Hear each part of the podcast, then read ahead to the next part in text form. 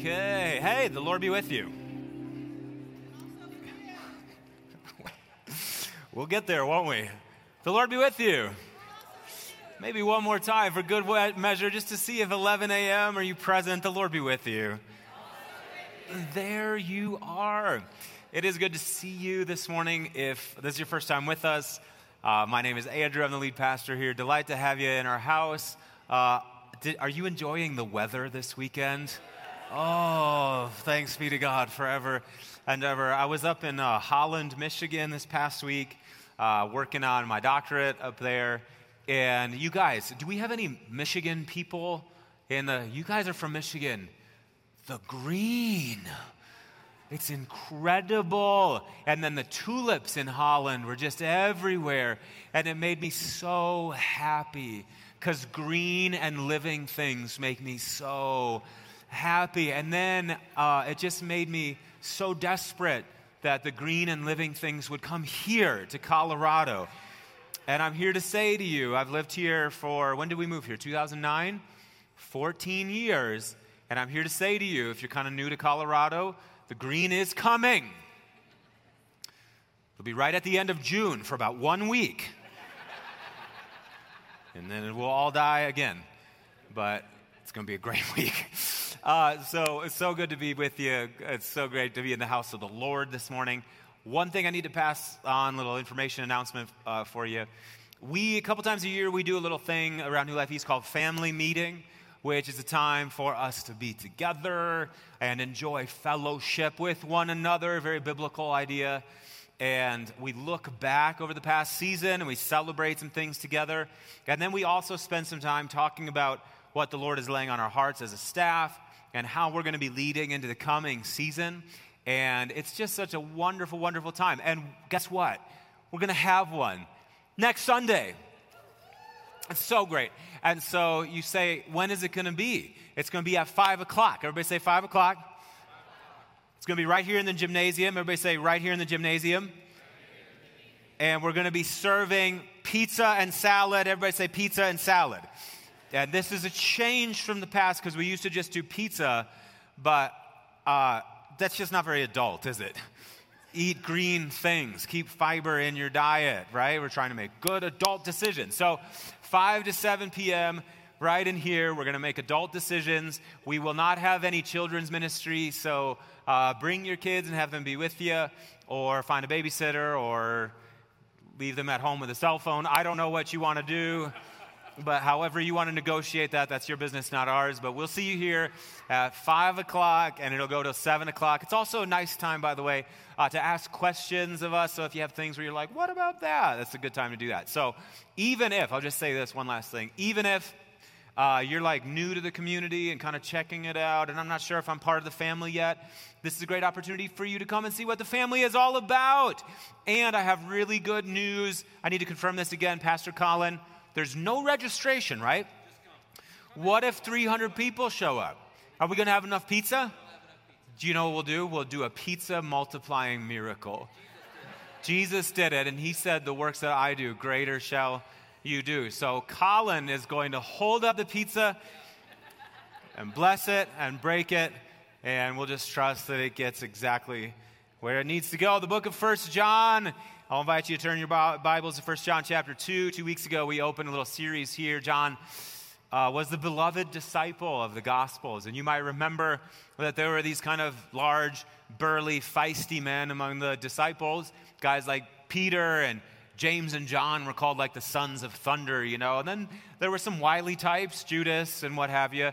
And um, yeah, but John was a young man when he joined the ranks of the disciples. He was a young guy, like a teenager, probably, and he was the oldest surviving apostle when he wrote this. So, John had this incredibly intimate relationship with Jesus, the beloved disciple. He was the one that leaned back on the chest of Jesus at the Last Supper. He had this intimate relationship with Jesus, which then for him became kind of the theme of his life that he extrapolated into his pastoral ministry. And when you read his letters, 1 John, 2 John, 3 John, these letters just drip with the godly affection of one who knows the Lord. And so he opens his text, 1 John chapter 1, by laying kind of a, uh, this is what I argued a couple weeks ago, that I think what he's doing is he's giving us a bit of like a Christian vision of reality in a nutshell in chapter one. So he talks about how our God is the God of life, and that life is made manifest in the Son. And so our God is the God that creates this world and makes it to be an abundant place, and then sends his Son not to take us out of this life, but to reconnect us with this life the way that God would intend. That's why Jesus says in John 10 10, the thief comes to steal and, and destroy, but I have come that they would have and have it how? Uh, to, to the absolute full, more abundantly. That's what Jesus has come to do. So God is the Lord of life. He's also the Lord of fellowship. So, big theme of chapter one is that when God creates us, He makes us for fellowship with Him, and He also makes us for fellowship with one another. And when you survey the biblical literature, you actually can't pull those things apart. The deeper we go into fellowship with God, the deeper we'll go into fellowship with other people. And the deeper we go into fellowship with other people, if those are godly relationships, the deeper well, what we'll find is that we're bumping into the face of God. And so it's life and it's fellowship. That's a Christian vision of reality. But then John also, we'll remember this, he mentions sin nine times in five verses in chapter one.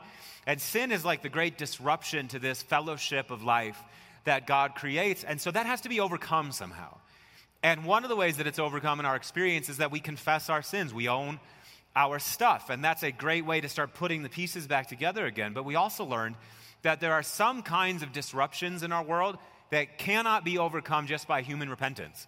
It takes an act of God. And so what happens is that in the person of the Son, all of the disruption brought about by sin falls upon Jesus in the cross.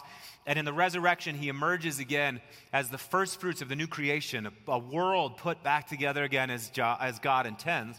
Which is why Paul says in 2 Corinthians chapter 5 that if anybody is in Christ, what happens? It's new creation. He is the new creation. He's the place where all of the disruptions of sin have been overcome. That's John's vision of reality. Pastor Rory last week preached a wonderful message out of the earlier part of 1 John chapter 2, talking about how John says whoever claims to live in Jesus must walk as Jesus did. And that may sound high and lofty and beyond our reach, but via the practice of spiritual disciplines, we can actually become the kinds of people who do what Jesus intends. So that's all very good and wonderful, and we got a little Christianity 101 here. And so this morning, I'm going to talk to you uh, about the Antichrist. Yeah? Did, are you up for it? Should we do it? It wasn't my choice, it was in there. It was in the Bible. We have to read the Bible. And I know that some of you actually are sitting here this morning and you're thinking, finally, Pastor. I've been waiting for you to talk about the Antichrist this whole time. I was this close to leaving. If he doesn't talk about the Antichrist, in the next three weeks, I'm out of here. Well, eat your heart out. Here we go. First John chapter 2. This is this Sunday's for you.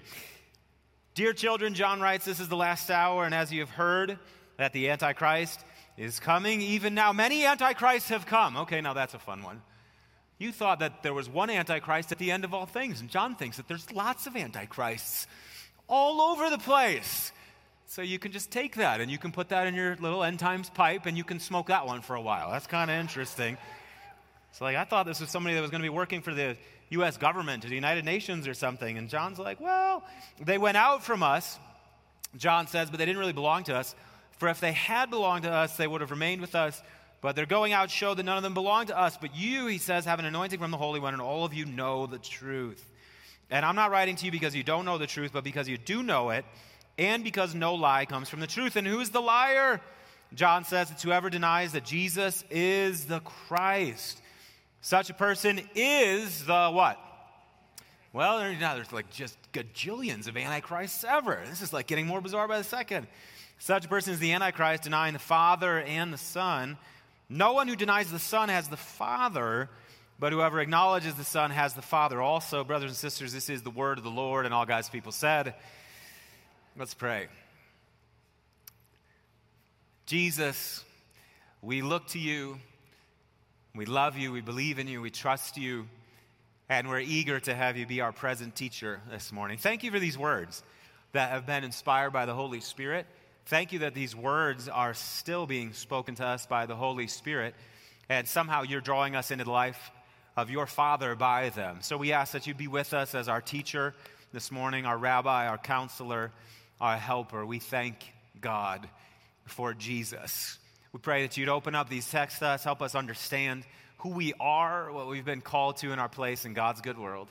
Granted, we pray, we say, may the words of the preacher's mouth and the meditation of the hearer's hearts be acceptable in your sight, O Lord, our strength and our Redeemer. In the name of the Father, and the Son, and the Holy Spirit. And all God's people said, Amen. What is it about Jesus? What is it about Jesus? What I love about Jesus is how magnetic of a personality he is. I love how when you look at the gospel records, what you see is people flocking to Jesus from the four corners of Jerusalem and Galilee and Palestine. They just like can't get enough of Jesus. And when I say that people flock to Jesus, I don't just mean crowds by like the dozens or the hundreds, but there are times in the Gospels that the Gospel writers will say that there were 5,000 men that er, were with Jesus, not including women and children. And so we're talking about regularly with Jesus crowds of 25,000 people, 30,000 people, and they can't get enough of him. And like, what is it that they're after with Jesus? And I think the Gospel records actually show us what they're after with him. One of the places in the Gospels, in the book of Luke, for instance, Luke says that power was coming out from Jesus and was healing them all. That somehow the very life of God was radiant in this man, so that the crowds were pressing around him, trying to find healing from the maladies of their bodies. Something about that, I think it was his presence. I, also think that it was something about his words, that the words had so much weight and authority. You'll remember, for instance, at the end of the Sermon on the Mount, which we just got done preaching, when he finished teaching, the scripture says, the crowds marveled at his words because he taught them as one having authority. That there was something about his words that had weight, and he could say, Hey, you have heard that it was said to the people long ago. He's quoting Moses. It's like no greater authority in Israel than Moses. He says, But I'm saying to you right now. And they could feel the weight of that. And I think that that's true even now. I think that so much of what is magnetic about Jesus is that we sense that there's this life coming off of him that we want to participate in. And we sense that his words have a kind of gravity to them. He's magnetic in that way. But he's also, I think, deeply polarizing. Jesus is not an uncontroversial figure. Even in his life, he wasn't that way. Yes, he had the crowds pressing around him in the early part of his ministry, but as the ministry goes on, the crowds start departing and leaving. At one point in his ministry, he gives that teaching in John chapter 6 on the bread of life. You remember it? Unless you eat my flesh and drink my blood, you don't have any life in you. And everybody that John says that at that point, lots of folks turn back and they no longer followed him. And he looks at the disciples and he says, What about you guys? You all want to leave too? And Peter says, Lord, where are we going to go? You have the words of eternal life. We believe and know that you're the Holy One of God. The crowds contract towards the end of the ministry of Jesus until finally he's slung up on a cross. And even in our own day, Jesus is that way, isn't he? That the magnetism of Jesus, the weightiness of Jesus, and yet there are some rooms where when you bring up the name of Jesus, it's not going to be received very well. And we slung him up on a cross in 33 AD, and we still keep slinging him up on a cross because we don't know what to do with this guy. And that is the question that the New Testament consistently poses to us is what do we do with this guy? who really are we dealing with when we're dealing with Jesus of Nazareth? That's why he's so magnetic. That's why he's so polarizing, because we sense that there's something more going on with him than just a regular human being, and we don't know exactly how to articulate that. And Jesus was not that dodgy about it in his ministry. He was dodgy about a lot of things, but he wasn't dodgy about this. And John, who wrote the epistle that we're preaching out of over the next few weeks, And his gospel records this beautiful moment between Jesus and his disciples. He's getting ready to leave crucifixion is coming up. And he's teaching them about how in the Father's house there's many rooms and I'm preparing a place and all of that. And then he says, You know the way to the place where I am going. We pick up the action in verse 5. Thomas says to him, Lord, we don't know where you're going, so how can we know the way? And Jesus answered, I am the way and the truth and the life, and nobody comes to the Father except through me. If you really know me, you'll know my Father as well. From now on, you do know him and you have seen him. And Philip is like, Enough with the riddles. He says, Lord, just show us the Father. Just show us God, Jesus. And that'll be enough for us. And Jesus answered, Don't you know me, Philip, even after I have been you among you such a long time? Anyone who has seen me has seen who? Irenaeus in the second century was a theologian who actually happened to be a disciple of John's. And Irenaeus had this great statement. He said that the visible of the Son or of the Father is the Son, and the invisible of the Son is the Father. The invisible God, whom no one has seen or can see, somehow when he makes himself visible, do you know what he looks like? Jesus the Lord. Wolfhart Pannenberg, one of the great theologians of the last century, said this that as this man, Jesus, is God, that when we encounter, that's the whole surprise and delight of the gospel records, that somehow, some way, God found his way into a human body and more than just like we talk about all the time we say well god you know in him we live and move and have our being and god is in me and god is in you and all of that. And all of that is true but with jesus the claim is beyond just the inness of god in him. In jesus the claim is that it's the asness of god in him. That that man that walked the dusty roads of palestine is nothing other than god.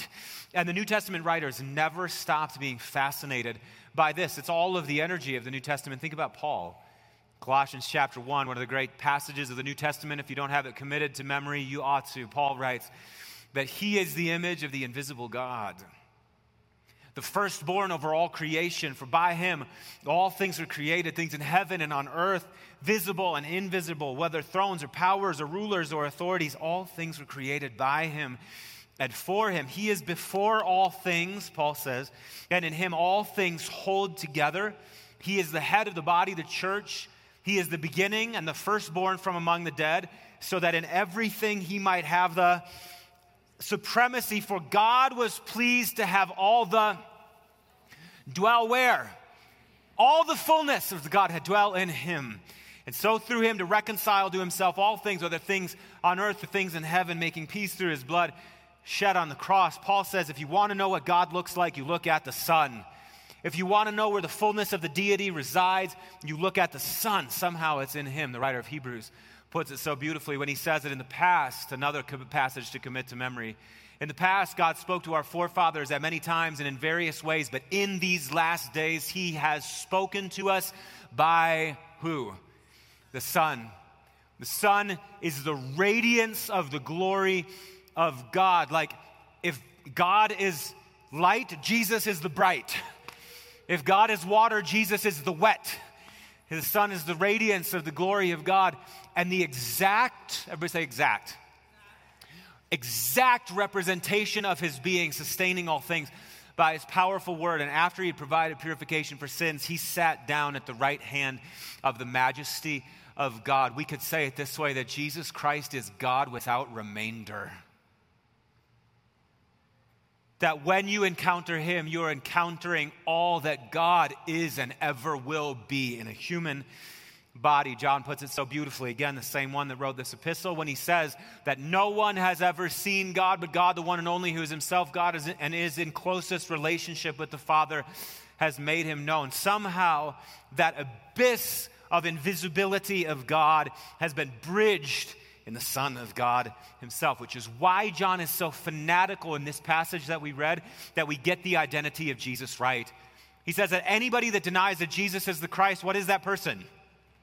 Literally, the Antichrist that person is resisting the way in which God is communicating himself to us, resisting the way in which God is reconciling us to himself, resisting the way in which God has made himself available to us. And if you resist that, there's literally nothing else, which is why John says in 1 John 5, he says, And this is the testimony that God has given us eternal life. And where's the life located? This is the life. It's this person, it's this man. And whoever has the Son has life. Whoever does not have the Son of God, you just don't have life. There is no other life for God available to us than in this person, Jesus Christ. And what astonishes me as I read the records of people who have encountered Jesus, how consistently the experiences resonate across the ages. I think about one of my favorite novelists, Dostoevsky, Russian novelist, grew up an atheist in atheist Russia in the 19th century and was involved in all kinds of political and social conspiracies and blah, blah, blah, gets thrown into prison in the middle part of the 19th century, and here is this atheist young man with his world crumbling around him, wondering, wondering what is it all for? What's the point of life? And somebody gave him a copy of the New Testament that had the Psalms in it. And so he starts reading through the experience of the psalmist, all of those places when the psalmist had the bottom fall out of life. And he starts going, These people understand my experience. They know what it's like to be hemmed in and trapped. They know what it's like to, I, they know what it's like to have the bottom fall out. And he feels himself being drawn into the biblical witness by the psalmist. And then he starts reading the New Testament. And as he scours the pages of the New Testament and encounters this person, Jesus, he would say later in his life, he said, I, I was drawn by the radiant personality of Jesus that there was just something about this man that I couldn't shake. And he read the New Testament over and over and over and over again. And finally, somehow, someway, by the witness of this man, Jesus, who is God, he was drawn, he was converted in a prison cell because he had a copy of the New Testament. And he went on later in his life to say that if it could, like, this was how important Jesus was to him. He said, if it could be shown to me that Christ was outside of the truth, I would prefer to remain with Christ than with the truth. Isn't that your experience too? That somewhere along the line, you were captivated by this person, Jesus, and it drew you into this experience. It drew you into this encounter with him, and it's changed everything. So I want to say to you this morning that if God is what you're looking for, if God is what you're in the hunt for, and it doesn't matter if you're outside of faith or inside of faith, the deepest hunger of our life is for God. If God is what you're in for, then look no further than the man Jesus Christ. He's the one in whom the fullness of the Godhead rests. What does that mean for us? Well, I think that really what the whole Christian journey is, is meditating on these things and trying to figure out how to calibrate ourselves to the reality of Jesus. But I want to give you three things that stood out to me, stand out to me in this moment about Jesus as the one in whom the fullness of the Godhead dwells. Number one, if this is true about Jesus, the number one, I want to say to you that we can trust that the words of Jesus are the words that lead us into the very heart of life. The words of Jesus are not just poetic words kind of spoken and they're sort of nice and all of that, but then there are other words that are also, no, these words are the words that take us into the very heart of reality. And when we hang on the words of Jesus, we find ourselves being shunted right into life. Jesus says it so beautifully. He's talking to his disciples towards the end of his life, and he says this this is John chapter 12. He says, I don't speak on my own, but the Father who sent me commanded me to say all that I have spoken. Do You know what that means? That means that every word that has ever come out of the mouth of Jesus came straight from the very core of the Godhead. This is whatever Jesus says is the deep will of God for human life, where he says to the Pharisees in John uh, chapter 6, he says that the Spirit gives life and the flesh counts for nothing, and the words that I've spoke to you, they are full of the Spirit and they are full of, and you know it when you encounter the words of Jesus. That somehow they wash over you with Spirit and they wash over you with life, and you realize that you can build a life for yourself inside the words of Jesus. I've had so many encounters with the words of Jesus over my years walking with him. I can remember some years ago, I was just in the middle of one of those stretches where you feel like you are doing everything wrong. Have you ever had one of those? And it was like a real stretch, too. Not like a week or a month. It felt like I was like in a year, maybe a lifetime. Everybody's mad at me. I can't do anything right. Everything I do is just ridiculous and wrong. And I just had this, I just remember the weight on my shoulders ah, you know, you're just so sick of yourself. And I had this practice at that time where I would do my devotions in the morning, but then at the end of the day, after dinner, I would go down into my little office and I would light a candle and sit at my desk and I would do another little evening devotion just to kind of settle my soul. And my devotions usually came out of the Book of Common Prayer, a wonderful ancient prayer resource. And I remember sitting down this one particular night feeling the weight of the world on my shoulders and feeling like I was failing everybody and failing myself and failing God and that I was just the worst human. And I sat down in the opening reading, the words of Jesus. Jesus says, You are the light of the world. And have you ever had like a fight with God about what he's trying to say to you? Did I remember sitting there reading those words? Jesus said, You are the light of the world, and going, You got the wrong guy. The light of the world. Do you know, do, do you know what this last stretch has been like? Do you know who's mad at me? Do you know what I've done? Do you know this like cloud of antagonism that I have kicked up from all of my stupid actions? Jesus, I'm going to, I know you're a smart guy, smart guy. But I'd like to go on record correcting you here. You say I'm the light of the world. I'm going to say that I'm the darkness of the world at this moment, okay? And maybe we'll get to the light, but I'm the darkness right now, and uh, you are the light of the world. And I just remember fighting with the Lord. I am not the light of the world. You see all this stuff that I've done and the way that I've been behaving. I am the darkness of the world. You are the light of the world. I'm not. I'm like the crap of the world, is what I am. The scum of the earth. I'll take that verse, you know? That's who I am right now. You are the light of the world. And I just remember like waves on a seashore. You are the light of the world. You are the light of the world. You are the light of the world. And that, oh, those words of Jesus, battering the resistance battering the resistance, beating down all of my condemnation, beating down all of my shame, beating down all of my guilt. And all of a sudden, as I let those words like water, poof, poof, poof, start penetrating my heart, and pretty soon the tears are rolling down the cheeks. Why? Because I realize that somehow it's just a grace. It's not anything that I, our status as the people of God isn't anything that we did. Jesus says, You didn't choose me, I chose you. So you're going to be the light of the world. If I call you the light of the world, you are the light of the world. And do you know what happened? Wouldn't you know it? I got up out of that place and my behavior started righting itself. Why? Fundamental change of identity that happened because somehow the words of Jesus got into me. Are you encountering the words of Jesus? This is the whole point, by the way, of reading the scripture. We don't read the scripture to make sure that we've got all of our doctrinal ducks in a row. I mean, that is important. We say the creed. And we don't read the scripture to try to gather more information about God. Because if I just have a critical mass of information about God, then I'll be like, that's not why we do it. Do you know why we do it? Because Jesus is God in a body. And the words that he speaks are spirit and they are life. And somehow, when we hide them in our hearts, we find that they transform us and we live in a way that's more in accord with the will of God. We're more human because we've encountered the words of Jesus. And so, if Jesus is God in a body, that means that we can trust his words to lead us into the heart of life. But it also means, number two, that we can trust that the words of Jesus will lead us into the very heart of Scripture. Have you ever been baffled by the Bible? It's okay to admit it in church. You ever read the Bible and you're like, oh, heck no?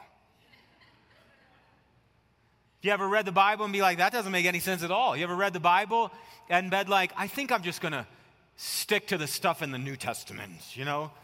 And then you get to the New Testament and you go, well, this is kind of wonky too.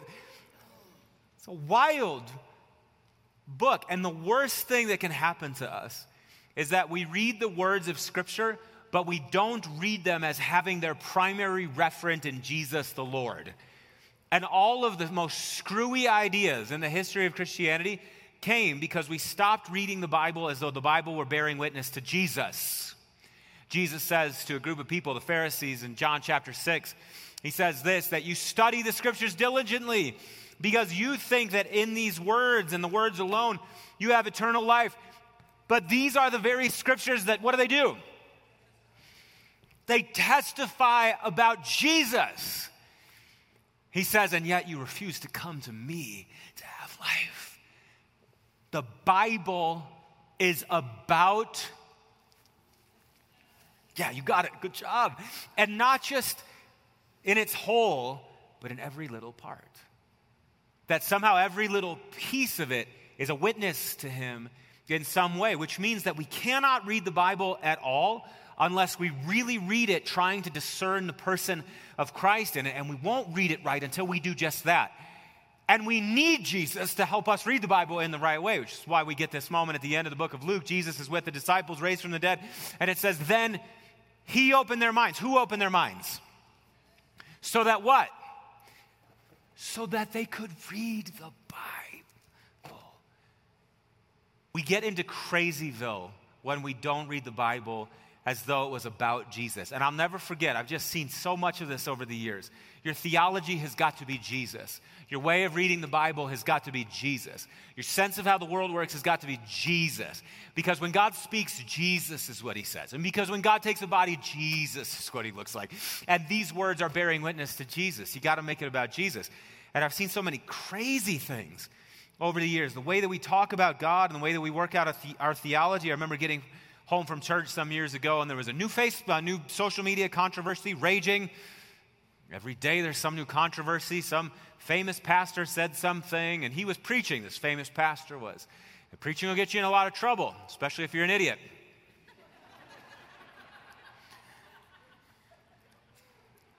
Wasn't very nice, was it? We'll take communion in a second, and I'll get it all squared away. And he was preaching. You know, John says one of the things, one of the great things, we're going to talk about this next week. One of the great things that John says in his epistle is he says that God is love. And this preacher was on some rant. He said, You know, I just see people talking about God is love and God is love this and God is love that. And he goes, And I appreciate that and that's in the Bible. He said, But you know, we really need a more balanced view of God. He said, Because God is not just love, but the Bible also says that God is wrath, which is not correct. And he said, you know, there's a lot of stuff in the Bible that talks about the wrath of God, and sometimes, you know, I think we just talk about love too much, but we got to like find a way to balance it out in some way. And then, so that somebody on social media posted this clip, and there's a lot of conversation about it, and some people taking one side and some another. And then somebody posted this clip of this other famous preacher, which that's like a word to the wise. You know, if you can avoid it, try not to be a famous preacher in life. It's occupational hazards everywhere. And so, a famous preacher, and this famous preacher was ranting the same thing about how God is love, but in the Old Testament, talks about how God hates sinners. And so, we need to really balance it all out. And I remember thinking, this is the most asinine theology I've ever heard in my life. As though God is just this kind of random collection of freestanding attributes love and wrath, mercy and justice, and all of that. And God's kind of in this sort of eternal tug of war inside himself. And sometimes he's very loving and he loves us and everything is wonderful. And other times he's just really mad at us and he can't really make up his mind. I think I wouldn't tolerate that in any of my friends. Much less in the God of the universe. Is God a coherent character at the core of his personality, or is he a multiple personality maniac? It matters. And if God is divided in his mind about what he thinks about us, then we cannot trust God.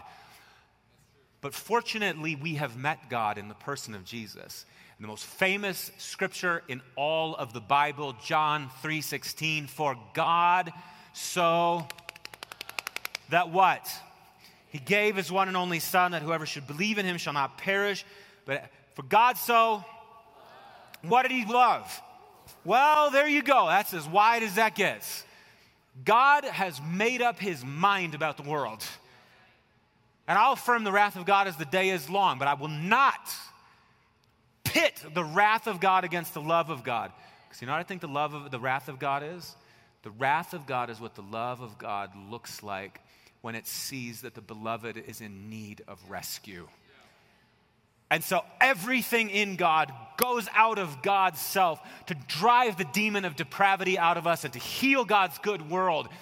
Moreover, in Jesus, we see that the great wrath of God doesn't fall on human beings that God supposedly hates. Do you know where the wrath of God falls? It falls on God. And God, in the second person of the Trinity from the cross, cries out, Father, forgive them, for they know not what they do. And when Jesus, the Son, asks the Father to do something, that request is not denied. When the Son says to the Father, Forgive them, the Father raises Jesus from the dead and says, You better believe I will. Jesus is our theology. That's how you read the Bible when you're reading all the wonky stuff in the Old Testament that doesn't make sense to you, when you're reading about crazy stuff that happens, when you can't add it all up, do you know what you do? You say, Christ has died. Christ is risen. Christ will come again. And you discern Christ in all of those little bits and fragments of the Old Testament, and all of a sudden you'll start to see the hidden face of God. Augustine said, For now, treat the scripture of God as the face of God melt in its presence that we read the Bible looking for the face of the Jesus in whom we have fallen in love with, and it transforms us. And so we can trust that the words of Jesus are the words of God, and we can trust that the words of Jesus will help us make sense of the scriptures. And number three, I'd say to you that we can trust that the actions of Jesus are, in fact, the actions of God towards us, and that those actions show us how God truly and forever feels about us. Do you know what I think? I think that most of us, I've talked to a lot of people over the years, and I think that most people on some level are wondering and they're worried about whether or not God is mad at them. Like maybe God just doesn't like me, maybe God is displeased with me. The stuff I've done, the things I've said, the people I've been involved with, maybe I'm just beyond the pale. And that's where you've got to look at the actions of God and Jesus, because those actions tell you how God acts towards you and how God forever feels about you. One of the great moments.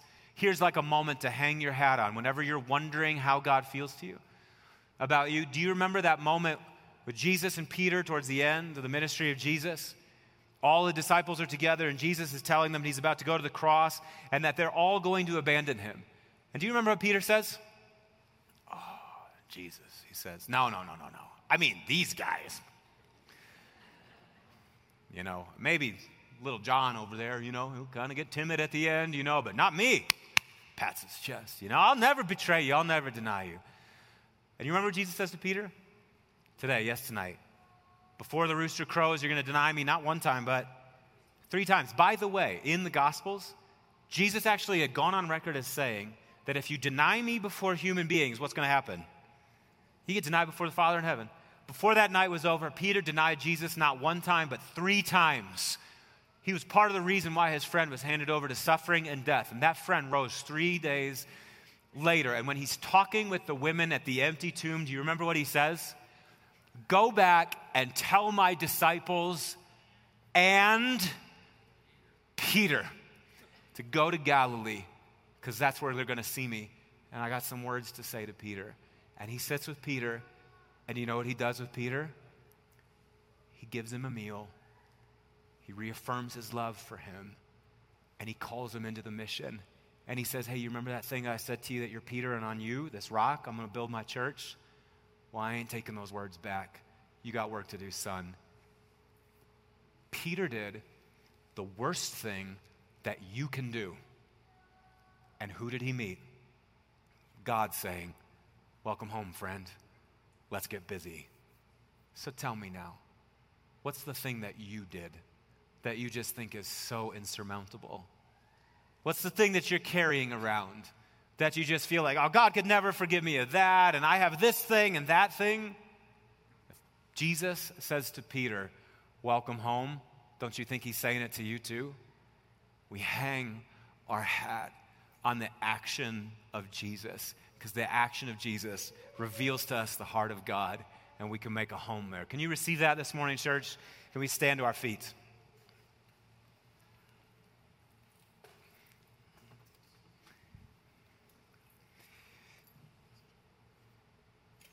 It just strikes me we come to the table here. The table tells this story. You want to know how God feels about you, what God thinks about you? Here it is, right here. God gives himself to us in the person of Jesus Christ, crucified, died, and raised to life. And then he keeps giving himself to us in bread and cup. And we keep trying to push God away. God, you don't know what I've done. You don't know who I am. I don't really understand this. I don't understand that. And God keeps coming to us in Jesus saying, Why don't you just eat this bread and take this cup and be mine? That's what we do. We're coming home to God every time we come to the table. And so we remember before you, Lord Jesus, on the night that you were betrayed, after you had given thanks, you took the bread and you broke it and you gave it to your disciples. And you said, Take this, all of you, and eat. This is my body broken for you. Do this in remembrance of me. And in the same way, after the supper, he took the cup, saying, Drink from this, all of you. This cup is the new covenant in my blood, which is poured out for many for the remission of sins. Do it whenever you drink it in remembrance of me. And so, Lord Jesus, we lift up bread and cup before you. We ask that you would take these things in your hands this morning, bless them, break them, fill them and us with your presence, that somehow bread and cup, the table of the Lord, would be a gate of heaven for us, that we find ourselves in the kingdom of God. Grant it, we pray. In the name of the Father, and the Son, and the Holy Spirit, amen. Communion is up front here. Got a couple pastors serving communion over here. It's going to be extra good, I think, over there. Wow, what a special morning. And Ken and Gail are also awesome and very pastoral in their way. So they, somebody get that pastor a nap. That's what you guys are saying. You exit down the center, and then you're going to come forward. Servers will put the cracker in your hand. You'll dip it in the cup and take it as you head back to your seat. Brothers and sisters, I say to you, God loves you, and Jesus is for you. And these are the gifts of God given for the people of God come forward and receive communion.